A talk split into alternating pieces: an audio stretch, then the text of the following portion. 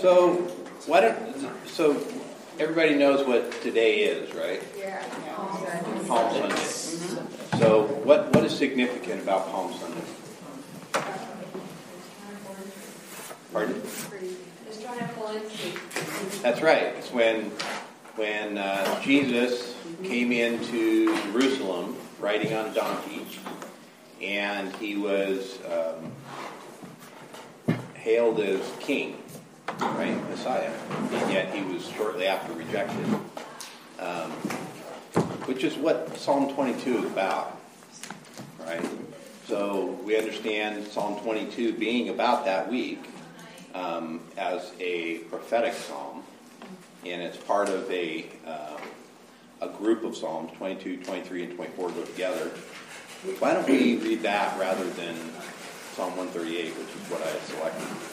So Psalm 22, and be thinking about that which which uh, Christ was approaching with full knowledge as he entered into Jerusalem. Whoever would like to read out Psalm 22, please do so. That, Fred. My God, my God, why have you forsaken me? Why are you so far from saving me from the words of my groaning? Oh my God, I cry by day, but you do not answer, and by night I find, but I find no rest. Yet you are holy, enthroned on the praises of Israel. In you our fathers trusted; they trusted, and you delivered them. To you they cried and were rescued. In you they trusted and were not put to shame. But I am a worm and not a man, scorned by mankind, despised by the people. All who seek me mock me, and they make mouths at me. They wag their heads. He trusts in the Lord. Let him deliver him. Let him rescue him, for he delights in him. Yet you are he who took me from the womb, and you made me trust you at my mother's breast. On you was I cast from my birth, and from my mother's womb you have been my God. But not far from me, for trouble is near, and there is none to help. Many bowls encompass me, strong bowls of Bashan surround me. They open wide their mouths at me like a ravening and roaring lion. I am poured out like water, and all my bones are out of joint. My heart is like wax, it is melted within my breast. My strength is dried up like a post potsherd, and my tongue sticks to my jaws. You lay me in the dust of death. For dogs encompass me, a company of evildoers encircle me. They pierced my hands and feet. I can count all my bones. They stare and gloat over me. They divide my garments among them, and for my clothing they cast lots. But you, O Lord, do not be far off. O you, my help, come quickly to my aid. Deliver my soul from the sword, my precious life from the power of the dog. Save me from the mouth of the lion. You have rescued me from the horns of the wild oxen. I will tell you, tell of your name to my brothers. In the midst of the congregation, I will praise you. You who fear the Lord, praise him. All the offspring of Jacob glorify him. And stand in awe of him, all you offspring of Israel. For he has not despised or abhorred the afflicted of the afflicted, the affliction of the afflicted. And he has not hidden the face from him, but has heard when he cried to him. From you comes my praise in the great congregation. My vows are performed before those who fear him. The afflicted shall eat and be satisfied. Those who seek him shall praise the Lord. May your hearts live forever. All the ends of the earth shall remember to turn to the Lord, and all the families of the nations shall worship before you. For kingship belongs up to the Lord, and he rules over the nations. All the prosperous of the earth eat and worship before him. He before him shall bow all who go down to the dust, even the one who could not keep himself alive. Posterity shall serve him. It shall be told of the Lord to the coming generation. They shall come and proclaim his righteousness to a people yet unborn, that he has done it. Amen. So when you read that, this was a Psalm of David. So this was written um, nearly a thousand years before Christ walked. Um, more than a thousand years. And um, Jesus would have read this repeatedly as part of his um, normal upbringing. Certainly, he understood it uh, to be about Messiah and understood what he was approaching as he went into Jerusalem. And we know how he actually um, labored over that as he was approaching the cross the night before his arrest, or the night of his arrest. And, uh, and yet, David wrote this prophetically. He may have written it about a situation in his life, but certainly it, it was perfectly fulfilled in Messiah. So that's why a lot of times we look at David as a type of Messiah. Uh, in that he was a man after God's heart, that he would turn to God for his um, salvation, just as Messiah trusted in the Father for our salvation. Right? And we understand that the end of that you read about in uh, verse uh, 27, 27 through the end. All the ends of the earth will remember and turn to the Lord. All the families of the nations will worship before you. For the kingdom is the Lord's, and he rules over the nations. All the prosperous of the earth will eat and worship, and all those who go down to the dust will bow before him, even he who cannot keep his soul alive.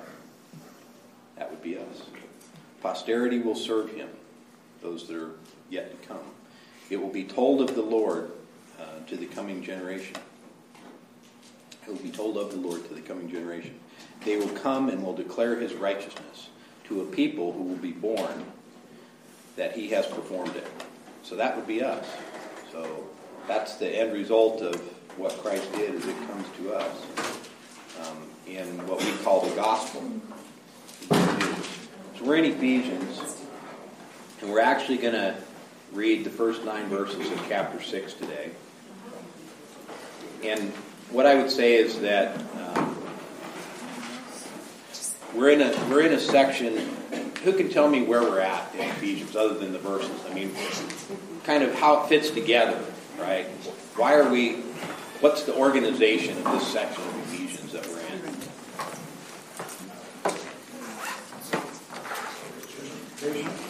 Pardon? Justification, So it, isn't six? So what I would say in in uh, in chapter six, we're going to see, you know, if we look at kind of the organization of um, sit, walk, stand, we're going to see starting in verse ten in chapter six where we take our stand. So we would still be in the walk part. Um, the first three chapters, as I've uh, described it, really kind of covers the uh, who Christ is, what He's done for us, who we are in Him, right? Our identity in Christ. And we understand, I mean, from a, a, a theological understanding as well as a personal understanding, who we are in Christ. And we understand uh, that He's our Savior. Then we turn to what I call the ethic of um, Ephesians or the ethic of the gospel, which is how, how we walk, how we, once we understand who we are, how now shall we live is the, is the question, right? How do we behave in a way that um, expresses the condition of our heart in faith? So, what I would say is that um, ethic or ethics is the outworking of that inward condition of the heart. And we know that, you know, I've, I've described um, codes of ethics that people will adhere to. For example, doctors have a code of ethics, engineers have a code of ethics. Um, different, you know, when I, uh, so I had to be sworn in in, in the Army, and um, you're adhering to a code of ethics as part of that. And yet, that doesn't, just because you have that on the outside, doesn't make it true on the inside. And what Paul's concerned about is what's going on on the inside and how that affects the outside.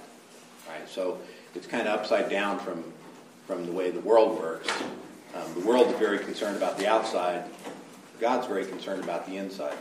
And so we understand as we kind of turn into the walk, we, we get there at uh, beginning of chapter 4, he says, Therefore, I, the prisoner of the Lord, implore you to walk in a manner worthy of the calling with which you have been called.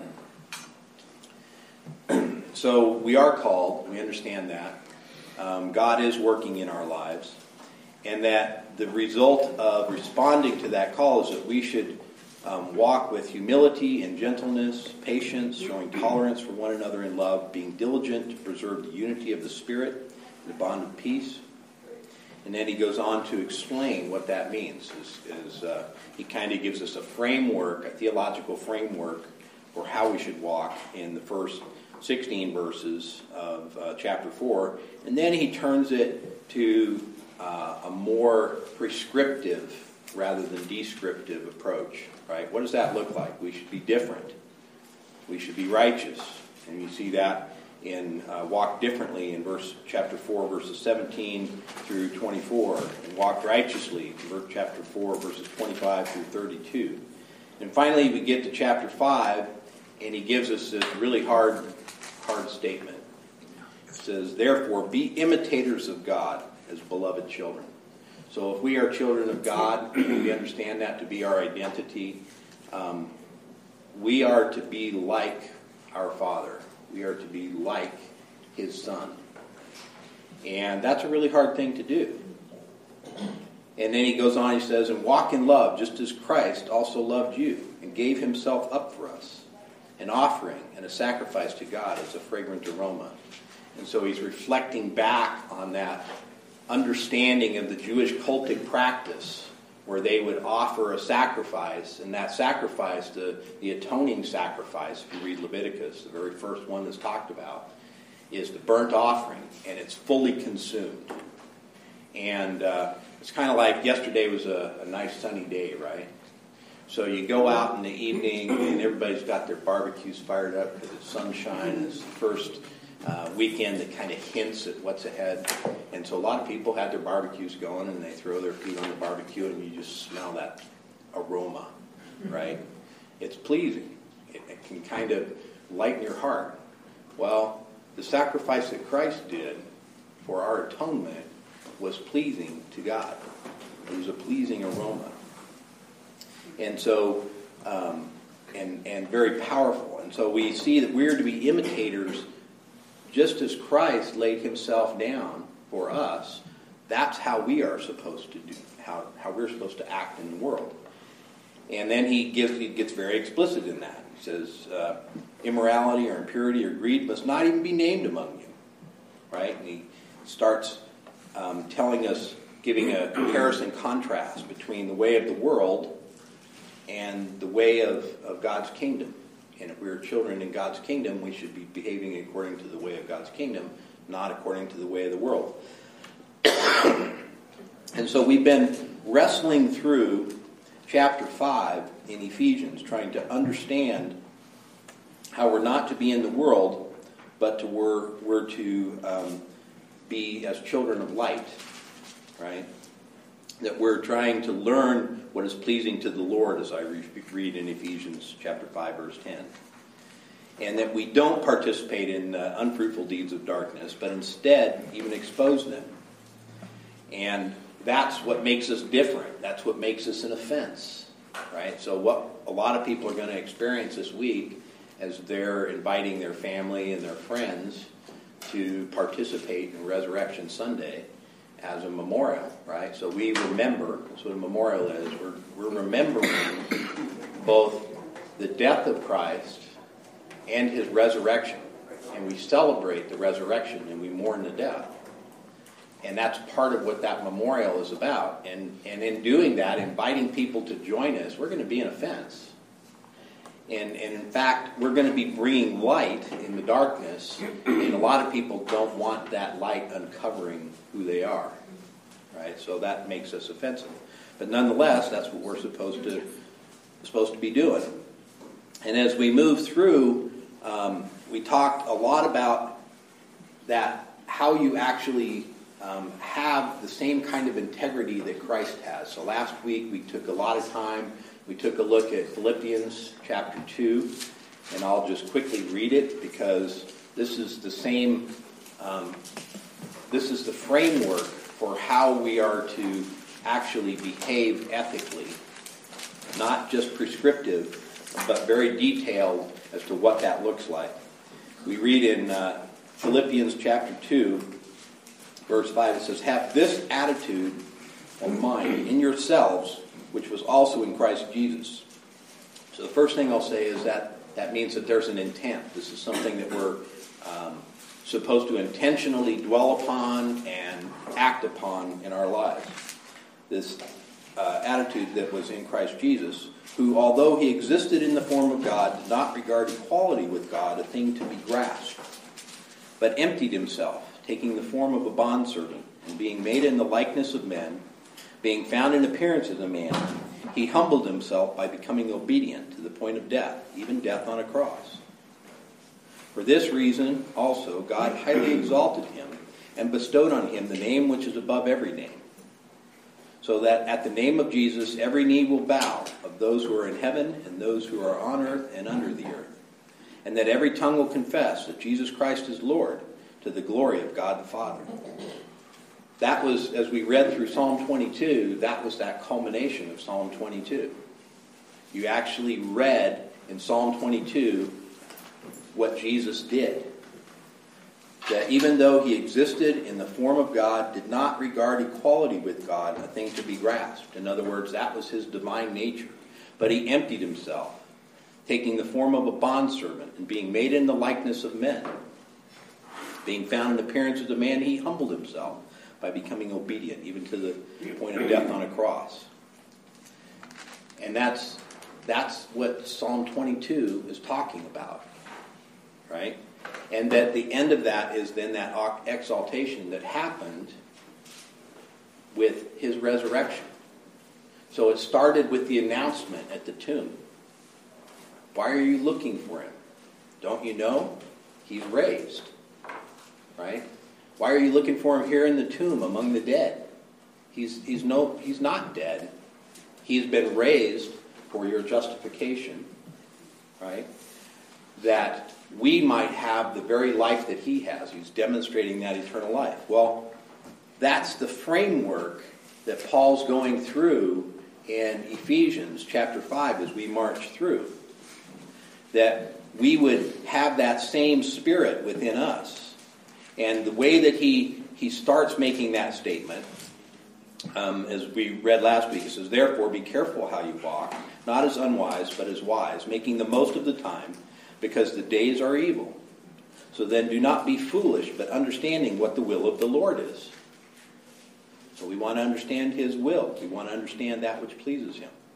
And do not get drunk with wine, for that is dissipation, but be filled with the Spirit. In other words, don't have, embrace this way of the world, which is emptiness, but embrace the way of God, which is being filled in the Spirit. In fact, Jesus said, the thief comes to, to kill, steal, and to destroy steal, kill, and steal, kill, and destroy. Right. So if you look at that, you take everything from that is of value to you, including your physical life, and ultimately his goal is to destroy you eternally. That's what the thief wants to do. But Jesus said, I come that you might have life to the full. Right? Abundant life. That's what it's talking about here. That's, that's what it means to not um, embrace the world in dissipation, but embrace the Spirit in life. Speaking to one another in psalms and hymns and spiritual songs, singing and making melody with your heart to the Lord, always giving thanks for all things in the name of our Lord Jesus Christ, to God, even the Father, and be subject to one another in the fear of Christ. So that's the, the personal state of rejoicing and thankfulness, and the corporate state as we live that out, both within the church, but also in the world. So, what does that look like? So, he gives an example then of wives and husbands. And we talked about that last week. And I, I pointed out that that section is not uh, a prescription about marriage. Rather, it's a prescription about what it looks like to walk in the Spirit. Right? that this is what the church walking in the Spirit looks like. It happens to look like a good marriage. And so we read that says, Wives, be subject to your own husbands as unto the Lord. And we understand now um, that, that he's speaking about the church, and he's going he's going to make that really clear. It says, "For the husband is the head of the wife, as Christ also is the head of the church, he himself being a savior of the body." But as the church is subject to Christ, so also wives ought to be to their husbands in everything. Husbands, love your wives, as Christ also loved the church and gave himself up for her, so that he might sanctify her, having cleansed her by washing of water with the word, that he might present to himself the church in all her glory, having no spot or wrinkle or any such thing, but that she would be holy and blameless. So that's what Christ, as the head of the church, is doing for what we call the bride, right? Um, and that's not about gender, it's about um, a role in uh, intimate relationship, right? And we understand that the, the easiest way to put that in human terms is to talk about a man and a wife. And that from the very beginning, God um, brought that relationship of two together as one. And, and we see additional language added to that. What God has put together, let no one, let no man tear asunder. Right?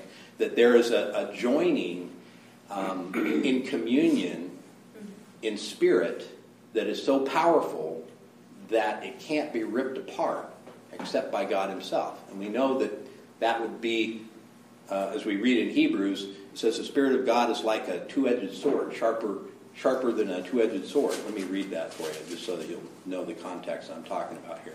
If you go to Hebrews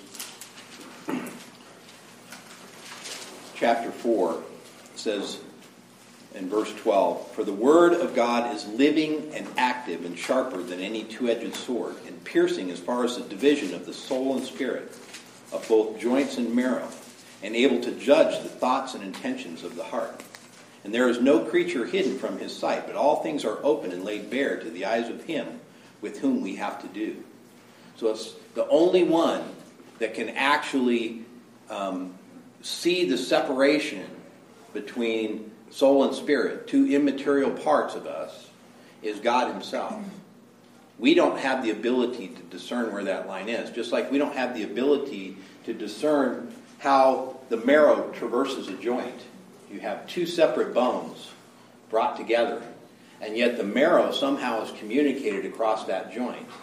This is amazing that this was written 2,000 years ago. We think we're pretty smart, right?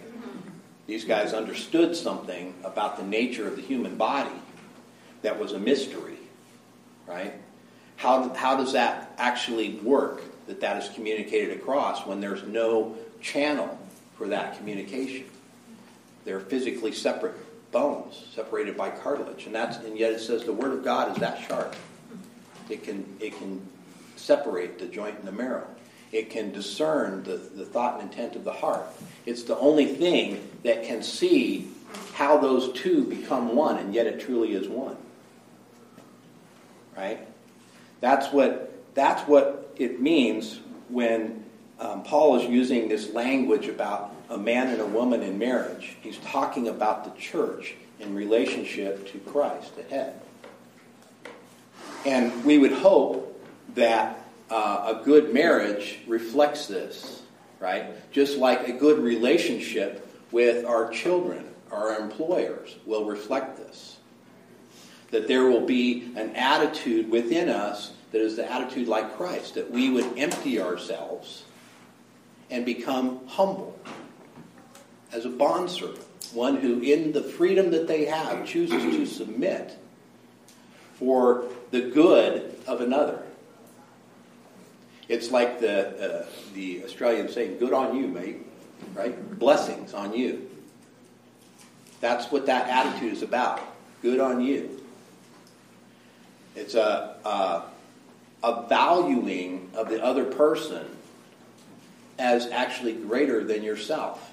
Not that you are diminishing yourself. This isn't about a bad self image, but rather it's about a proper image of how we view all people, all of God's creation, and how we view our relationship to God. He says, uh, and I'll, I'll jump ahead back to Ephesians chapter 2 and verse 3. It says, Do nothing from selfishness or empty conceit, but with humility of mind, regard one another as more important than yourselves. Right? That's a valuing thing. Do not merely look out for your own personal interests, but also for the interests of others. In other words, don't just like good on me, but good on you. That's, that's what that's about. And that's why when it talks about the wife submitting to her husband and the husband loving his wife, it's that reciprocal relationship of, um, in the freedom that you have, submitting all that you are for the good of the other person. It's the highest value you can place on somebody. It's what we would call love in a biblical sense, not love in a Hollywood sense. Love in a Hollywood sense is something totally different. You see that all over the place, and, and it ends up in tragedy and destruction, right? But what you see, the love of Christ, is it brings life. The love of Christ is such that He valued us so much, not that we have uh, value because of our merit, not what we bring to God, but who He is. He chose us from before the foundation of the world. That's where Paul started. The very first part of his treatise here. He chose us from before the foundation of the world that we would be in Christ, in that relationship, and that we would be there for the purpose of expressing his goodness. That we were created, it says in chapter 2, um, verse 10, we are his workmanship, created in Christ Jesus for good works, which God prepared beforehand so that we would walk in them, right? That we would actually behave that way, that we would be the image of Christ, the imitation of Christ. Thomas à Kempis, good read, The Imitation of Christ. That's what that's about. And that's what this section on husbands and wives is about. It's about imitation of Christ and, and that humility and that pouring yourself out. So husbands also ought to love their own wives as their own bodies. I'm reading in verse 28, chapter 5. He who loves his own wife loves himself. For no one ever hated his own flesh, but nourishes and cherishes it, just as Christ also does the church, because we are members of his body. Then he, he states that original truth. For this reason, a man shall leave his mother, his father and mother, and shall be joined to his wife, and the two shall become one flesh. He wants to make it really clear that what our ethic is based upon is that communion with Christ. And that that so transforms us on the inside that it spills out on the outside, just as Jesus did. This mystery is great, but I am speaking with reference to Christ and the church. That's how I can frame this and say, you know, this may be good, a good picture of a good marriage, but it's not prescriptive about marriage. It's prescriptive about how we are to be in relationship to Christ as the church. Nevertheless, each individual among you also is to love his own wife even as himself. And the wife must see to it that she respects her husband. So he's using this language, and he knows that people are going to get all wrapped around the axle about what it means to be submissive to one another, right? And there's a lot of teaching around that. People will use this text sometimes as a club, sometimes as a uh, release. And that's not what it's about, right? It's about Christ and the church and that attitude that he has that we are to have for one another. Nonetheless, within marriage, we should behave that way, right? So, in a very fundamental relationship that we that the world sees, we should reflect that. And then he goes on. He says, "Children, obey your parents in the Lord." This is chapter six, verse one. For this is right. So, obedience is the way that you express your faith. Right, so, we've been looking at what faith means and, and what that faith relationship is because we are saved by grace. I read in chapter 2, verse 8 For by grace you have been saved through faith. Right? It's not of yourselves, it is the gift of God. And when we unpack that, if you recall, we talked a lot about faith and what is the evidence of faith? The evidence of faith is obedience. If you truly believe something, you're going to embrace it in every aspect of your life. What the world sees and the name that we give to that is obedience. So when we talk about um, the law, for example, uh, the law in a Jewish sense, as a uh, as prescription, it's not prescriptive; it's descriptive. But those who embrace the underlying spirit of that end up displaying that in their life as obedience. we're uh, on Friday night. We're working through um, uh, Galatians, and Paul's making the point in Galatians that the Bible, rather than being Mosaic centric, the Mosaic law, is Abraham centric. Right? It's about uh, Abraham and his faith. And what we read about Abraham, if you read the, the promise from God to Abraham, and you go through the Abraham story, you get to chapter 15, verse 6, it says, Then he, Abraham, believed in the Lord. God made him a promise, made a statement about who he was and what he was going to do on Abraham's behalf. And not just Abraham, but the whole world. And he told him how he was going to do it, so there's a prophetic aspect to it. And Abraham believed him. What is the evidence of that faith? God reckoned it to him as righteousness.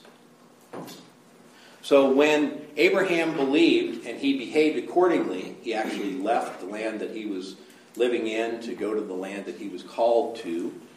He actually walked according to the things that God asked him to do. Not perfectly. You read Abraham's story, it's like, man, he had problems. And he had kids with problems. So we can take take some uh, encouragement from Abraham. It's like, here's the, the one who is held up as the epitome of our of, of righteousness through faith. And yet he was not perfect.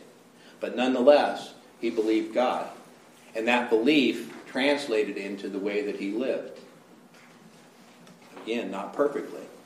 That's obedience. That's when it says, Children, obey your parents in the Lord, for this is right. That's what that means. It is right.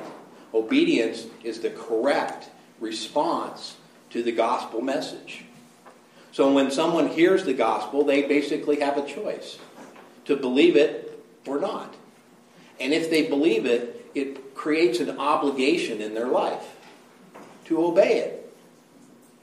And what we struggle with is our imperfection in that, that sanctification process. You recall when uh, I put up the process of salvation, um, and you go through that, It starts with God, it ends with God, it starts with Him choosing us, it ends with Him uh, bringing us into His presence as His Son is, glorification.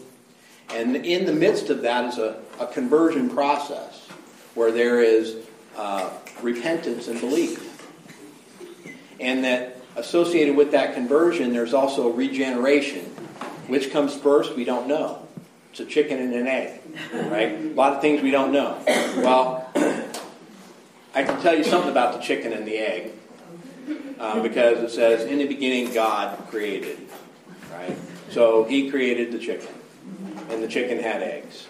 It had within it the capacity to um, reproduce life, right? Just as we are created and we have the capacity to participate in that life that God has put in us, to, to pass that on. So that, that talk you just had about obedience kind of then leads into works. And It that's does. where we get all wound. That's where we get Yeah. wrapped around the axle. And that's why I keep that's why I keep saying take a step back from this and understand this isn't about a prescription of how a man and his wife are supposed to act, where some will actually use that prescriptively and they'll say, Wife, submit.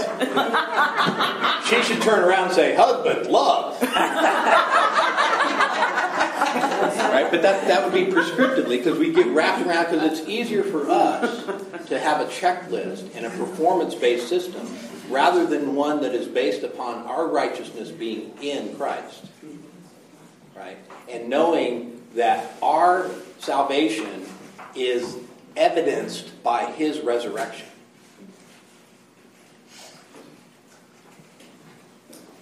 Um, So far, far be it for me to uh, move away from this discussion.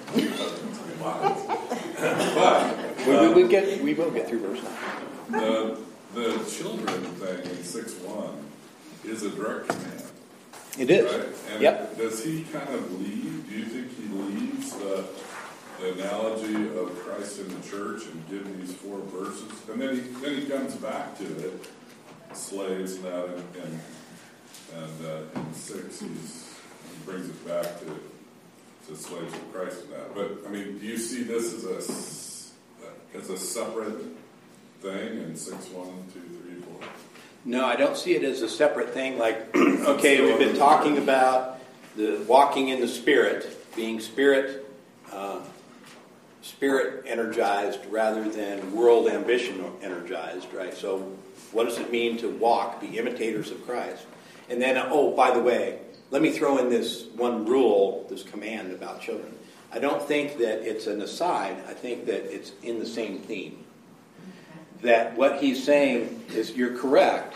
Well, I do too, but then that means it is prescriptive.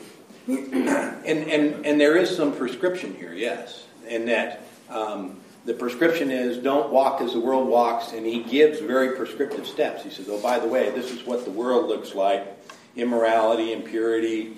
Um, let's, let's, let's drill down on this further.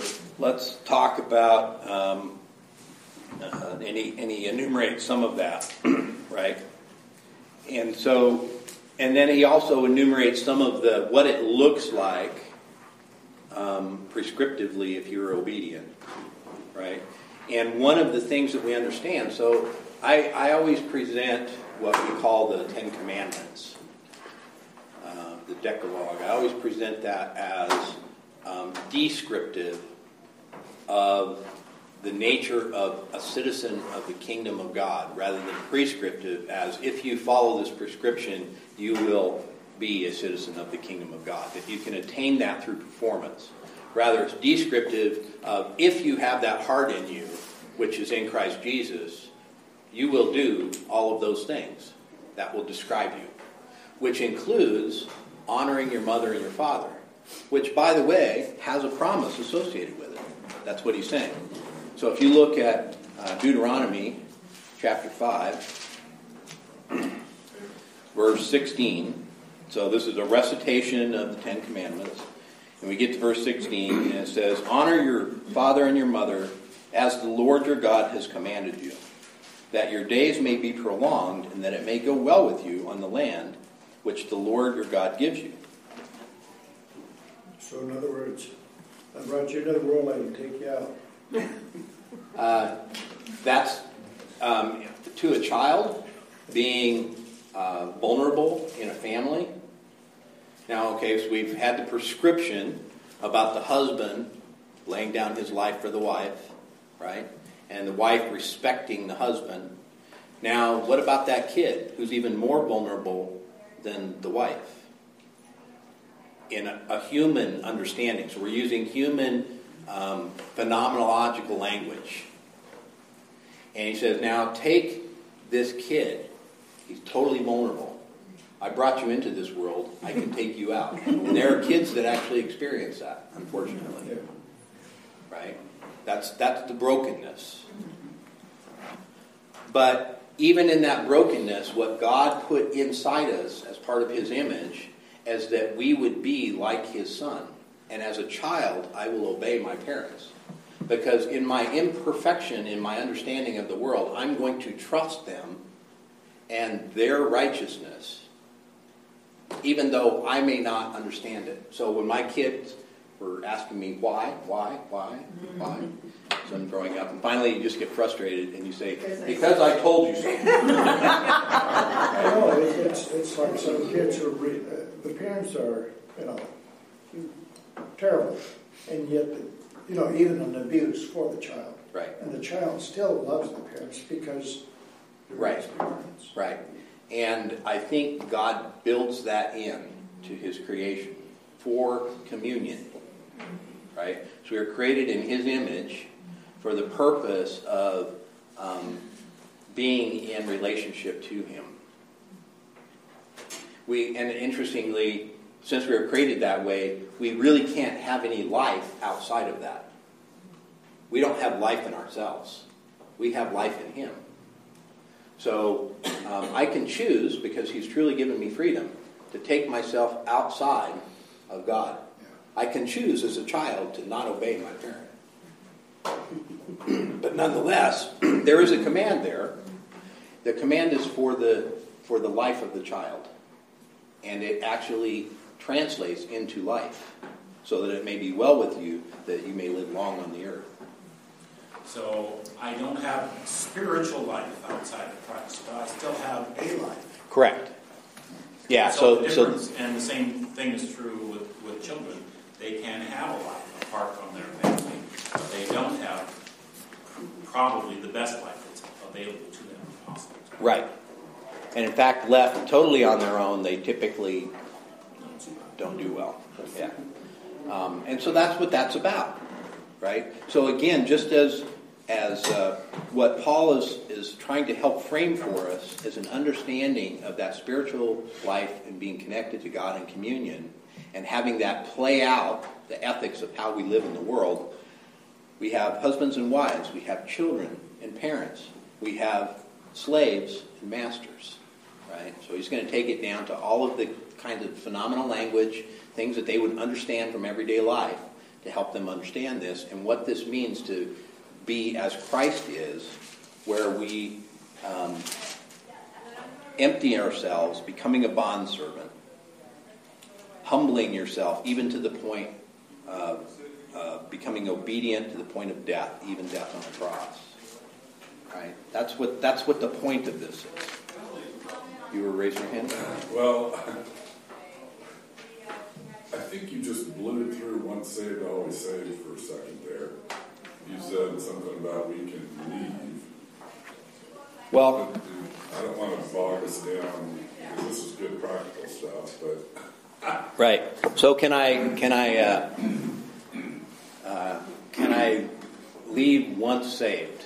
That's what your question is, right? In other words, I agree with God at one point in my life, and I disagree with Him at a later point in my life. And then I might agree with Him again, and then disagree with Him again. And I hope that by the time that I uh, take my last breath, I'm agreeing with Him and not disagreeing because my life depends on it. Right? That kind of what you're getting at? uh, yeah. Okay. So, um, I, I make the statement that I cannot unchoose things. When I choose something, it is an irrevocable choice. Now, I can subsequently choose a different thing, but it doesn't unchoose what I already chose. And the evidence of that is how the things in your life kind of chain together. In other words, you make a decision at some point in your life to tell a lie. You can't untell that lie. You can make a decision later to go back and own it, take responsibility for it, go to the person whom you lied to and say, you know what, I, I, I just told you something that's untrue, and I really want you to know the truth. And you can, you can make that choice, but you can never undo the choice that you made previously. Right? So you can never unchoose. There's a good thing in that. Alan? There's a spot uh, in uh, John's Gospel, uh, chapter 10, verse, starting in verse 28. Um, Jesus says, I give them eternal life, and they shall never perish. No one can snatch them out of my hand. Right. My Father who's given them to me is greater than all. No one can snatch it out of my Father's. The, Right. I, the, the picture in my mind there is like when you're waiting at a stoplight with your three-year-old, and the three-year-old sees somebody on the other side of the road, and they want to run right over there. Yeah, but you know their propensity to do that, and you've got a grip of iron on their arm, and Right. they can't go. Right. And that's kind of the picture that there is to me, that when Jesus says, no one can snatch them out of my hand, that includes me. Right. No matter how foolish I am, no matter how much I want to pull right out into heavy traffic. And, and that's why I bring up the point about choosing and, and unchoosing. Is that God chose us, and His choice is an irrevocable choice, and it is a sure grip. So, what we would understand from a Calvinist theological perspective is that um, God will complete the good work within us that He started. What my transformation, my sanctification, is not about me having the ability or merit to become righteous, but rather it's about God's ability and God's merit to make me righteous. That He can do that in Christ. Now, He's going to transform me by the renewing of my mind, right? And what I'm going to point out is I know this is true because I read in, in, in Philippians, um, again, so he says in Philippians chapter 1, verse 6 For I am confident of this very thing, that he who began a good work in you will perfect it until the day of Christ Jesus. So I believe that it is possible for someone to choose Christ. Christ has chosen them, that they're truly in Him in life, and that they can behave disobediently. I know that because my children have said, I love you, Dad, and then go off and do some of the most horrific things that tells me that they don't love me. So if I look at it as their action as telling me that they don't love me, um, I would think that they they've changed their mind. But they can't change their mind, right? Um, and that's one of the great things about family. You're stuck with them. right? God's stuck with us. But he, he's not stuck with us in a bad way. He's delighted that he's stuck with us. It's, you know, I believe that nobody is going to be forced to go to heaven. I think that's true also. And so we don't know the state of the heart. Only God can discern um, the true intentions of the heart. I read that earlier out of Hebrews, right? God knows it, though. He knows what the intention of the heart is. He knows if somebody is making a statement for outside people to hear that's not really what's going on on the inside, and they're doing that for some other motivation other than relationship with God in Christ, right? It might be for the social gain of being accepted as a, a big man of God or a big woman of God in a church congregation. And people do that. And that's why when we sit wherever we're sitting, in this room, in the other room later, um, when we look about, we don't know really what the intents of people's heart are. Is, uh, is the person sitting next to me truly um, embracing Christ in faith? And that what we see is the ethic worked on the outside is the result of that? Or are they working something on the outside because they want to get the secondary gain of me bringing them into the club?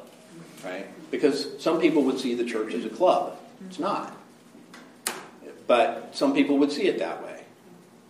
And uh, we know that that's true because there are going to be those at the end that said, But God, I paid my dues. I was, I was a good standing member of the club. And he's going to say, I never knew you. We read about that. That's a scary thing. When I read about that, that, that brings fear into my heart because I'm going to look at my own life and I'm going to say, wow, God, I'm trusting you. That unfaith and disobedience that's in me, please get it out because that's not where I want to be. That's a good thing. So when that's the cry of our heart, is in my unrighteousness, I'm asking for his righteousness. That's the nature of our faith in him. Right? So that's a good thing. Um, and people shouldn't go through their whole life quaking in their boots, wondering if they've done what's necessary for their salvation. Rather, we should be going through life with confidence that He's done what's mm-hmm. necessary for our salvation. It's all about Him and not about us. And that's why this Sunday and next Sunday are so important. This Sunday is about Jesus with full knowledge, having come from the Mount of Transfiguration, where He was perfected as a human being, such that He could step right into heaven and He could commune with those that were in in the the uh, the, court, the court of the king. And he was transfigured into that glorious state. And yet he chose to leave the mountain and go back down into the valley. If you read that account in Luke chapter 9, the transfiguration, it says from that point forward, he set his face on Jerusalem. He set his face for this time of coming into Jerusalem for his crucifixion. And on the way, he um, grieved over the destruction that had come in the world of sin and, and healed as he went. But ultimately, he was going for the, the full healing. He was going for the, the root of the problem, was not the symptom, but the source. He was going to take people's sin upon himself and the consequent death. And that the result would be that we could be righteous in him and we could have the life that he has. Right? Substitutionary atonement. And that's what this is all about. That's what happens when we embrace that on the inside. It actually impacts how we live. Children, obey your parents in the Lord, for it is right. Honor your father and mother, which is the first commandment with a promise, so that it may be well with you and that you may live long on the earth. Fathers, do not provoke your children to anger, but bring them up in the discipline and instruction of the Lord. So if I look at this um, as a microcosm of how I'm to behave in the world, I am to help bring people up in the fear and admonition of the Lord. That's what I'm supposed to do. And that I'm supposed to not frustrate you. So, as a teacher, if I'm causing you to get really frustrated and, and rip out your hair, I'm doing my job right? Slaves, be obedient to those who are your masters according to the flesh, with fear and trembling, in the sincerity of your heart, as to Christ not by way of eye service as men pleasers, but as slaves of Christ, doing the will of God from the heart. With good will, render service as to the Lord and not to men. So he's giving us this example in the workplace. He's giving us this example in the family. He's giving us this example in marriage. Knowing that whatever good things each one does, this he will receive back from the Lord, whether slave or free. That the way God's economy works is that righteousness is blessing. Unrighteousness is a curse. He wants us to be blessed. Good on you. And masters, do the same things to them and give up threatening, knowing that both their master and yours is in heaven, and there is no partiality with him. In other words, there is no social status that gets you greater merit, because it's not a merit based system. It's a God choosing you system. It's all about Him and what He has done and His character, His heart. If it wasn't for His character and His heart, we would have no hope. But we do have hope. And that's where we're going to pick up next week, which will be our, our final piece. And I'll go ahead and read it. Because he gets to this turning point. He says, Now that I've kind of laid it all out, right? I've told you who God is, I've told you who Christ is. I've told you who you are in Christ, what He's done for you, how that has transformed your life, how you are now to um, live as a result of that, not just head knowledge, but heart knowledge, that you can be a person of integrity as Christ is a person of integrity. Finally, be strong in the Lord and the strength of His might. Right. So now we're now we're getting to the to the final the final show. Put on the full armor of God so that you'll be able to stand firm against the schemes of the devil. So you have an enemy of your soul that wants to take you down. And you're going to need um, more than you have in order to take a stand. You're going to need him. He needs to equip you. For our struggle is not against flesh and blood, but against the rulers and against the powers and against the world forces of this darkness, against the spiritual forces of wickedness in the heavenlies. Therefore, take up the full armor of God so that you'll be able to resist in the evil day, and having done everything, to stand fast. So, what we know is, is that in this world, there will be trial, there will be troubles, there will be tribulations. Jesus said that. That means that you're going to have to stand against trials and troubles and tribulation. They're not of you. You have an enemy that's coming against you that's going to make it necessary for you to dig in, to take a stand, not give an inch. And that in the course of doing that, you are inequipped. But God has the equipment for you. Put on His full armor that you'll be able to stand fast. And then He's going to enumerate that. Stand firm, therefore, having girded your loins with truth, and having put on the breastplate of righteousness. So truth is from God, righteousness is from God. And having shod your feet with the preparation of the gospel of peace. In addition, so you're going to protect your feet with your hope. Right? That's the gospel. It's your hope. Your hope is in God. That's what's going to allow you to, to walk and stand. In addition to all, taking up the shield of faith with which you'll be able to extinguish all the flaming arrows of the evil one. And take the helmet of salvation and the sword of the Spirit, which is the Word of God. That's taking a stand.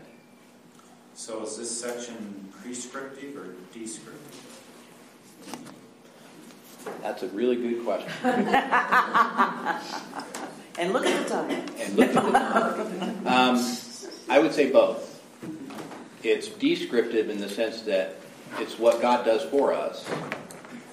Um, it's prescriptive in the sense that we participate in it, like conversion.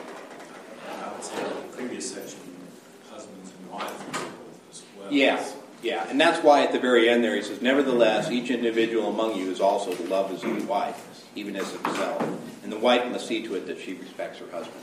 So that there is that that double-edged sword there. What we don't want to do is we don't want to exclude one or the other. We want to take both in combination because I don't think it's possible to follow the prescription without understanding that that's the work that God's doing in you. So let's go ahead and, and uh, close here in prayer. We'll pick up with this. Yes. Is there a class next week? We have two services. Okay, so uh, I haven't gotten clear direction on that yet. So if, uh, I say yes. Pardon? I say yes. If there isn't, then we'll be done until we get back.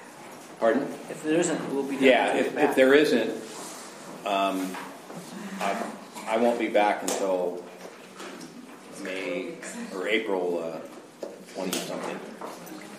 So, uh, so I'm hoping to finish this next week.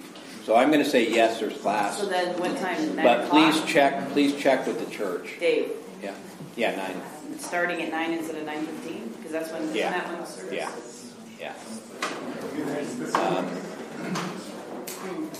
Or do they? I'll, want I'll to get, split? I'll get clarification on that from Bob tonight. It hasn't been stated one way or the other, so I'll get clarification on that. Please check in with the church to find out.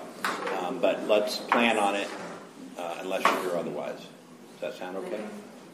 The we're all supposed to go to the early service. Yeah, they want us to go the early service. Well, we can do Sunday school at ten thirty.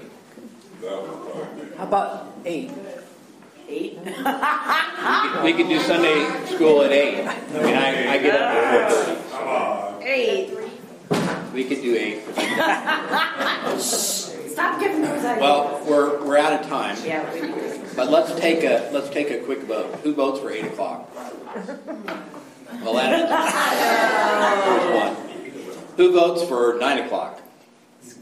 Couple. Who votes for ten thirty? Well, we have to. I mean, that's, that's what they're asking. Okay. They would like us to. Okay. They want the parking, Members of though, both not just them, the, basically. they want the park, they want the parking, not just the Yeah. space in the auditorium. Right. Right, right. We all are. Oh, so. Target Prairie, if you're staying for both. They want us to at least ten, I mean, or, If you're So, staying for Sunday. so how about we plan on, on ten thirty next week unless you hear otherwise? Um, And then park over in Prairie High School. And park over at Prairie High School. Does that sound like a plan?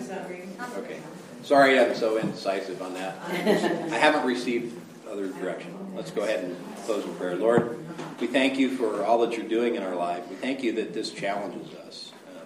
um, That as we read through Ephesians and Philippians and Deuteronomy and uh, all of your word, Lord, that it speaks to us in ways that um, only you can speak to us. We know that your word does not go out without accomplishing that which you desire to accomplish. And so I have confidence, Lord, that you're not only working in my life, but you're working in all of our lives. And we're so thankful for that, that you care about us so much, that you wouldn't leave us in the muck and the mire, but rather that you would um, put us upon a firm foundation, which is Christ Jesus, that you would put us upon a rock and put a new song in our mouth. And Lord, we're just so thankful for that. And as we go through this week, give us the courage to tell the story of um, what Jesus has done, um, not as a, uh, a fable, but as a reality that people can understand that this is a true um, reality that occurred on their behalf, that it isn't a, a myth, as many people believe, that's just, uh, and we know that that's, that it, it's the hope of our life is that you've come for us. And, uh, and Lord, we just desire to communicate that and give us the, the courage and the words to do that in a way that's effective, that we can be um, carriers of your gospel, that we can have our feet shod with the, the peace of, of the gospel and bring that to others. Lord, um, we thank you for um, helping us this morning as we uh, go about uh, the events of our day. We ask for your provision, for your protection. Uh, we are in an evil world and we need protection from the evil one. And um, Lord, help us to be participants on your side and obedient rather than disobedient. Lord, be with Bob as he uh, brings your message here on Palm Sunday. Lord, let us reflect on that and throughout the week. Lord, we ask for your uh, blessing on this place and this time and on your people. Thank you, Lord Jesus, for all of this in your name we pray. Amen. Amen.